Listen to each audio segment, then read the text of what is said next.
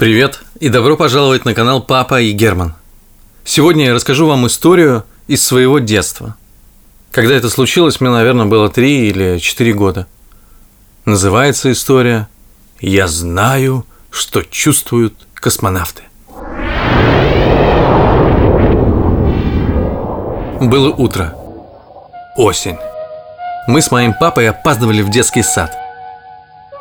От нашего дома до детского сада было всего две остановки, но когда мы прибежали на остановку, автобуса уже не было.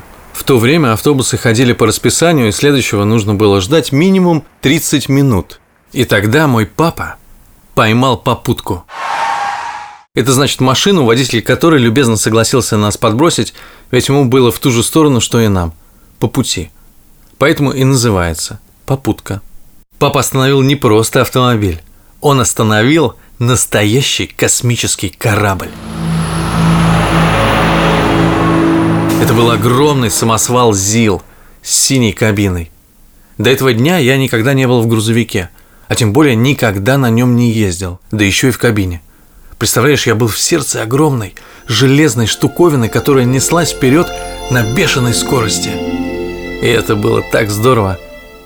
В то утро я почувствовал себя настоящим космонавтом. Когда мы подъехали к детскому саду, я был невероятно горд собой. Иду и думаю, сейчас все ребята обступят меня и будут на перебой спрашивать, ну как это прокатиться на таком великолепном корабле? А я подниму высоко свой нос и гордо отвечу, очень хорошо. И вот, значит, захожу я в свою группу, все бегают, играют, и совершенно никто не обращает на меня внимания. Никто не встречает. Как же так, думаю? Почему? Хватаю одного из ребят и говорю, ты видел, на чем я приехал? А он вырывается и убегает. Тогда я останавливаю своего друга, Лешу Чеплагина. Видел, на чем я приехал? Спрашиваю у него. А он мне, ты за красных или за белых? За красных, отвечаю я. Тогда бери в углу саблю и беги в наш лагерь. Ну, конечно, я сразу побежал за саблей. А про самосвал так и никому не рассказал.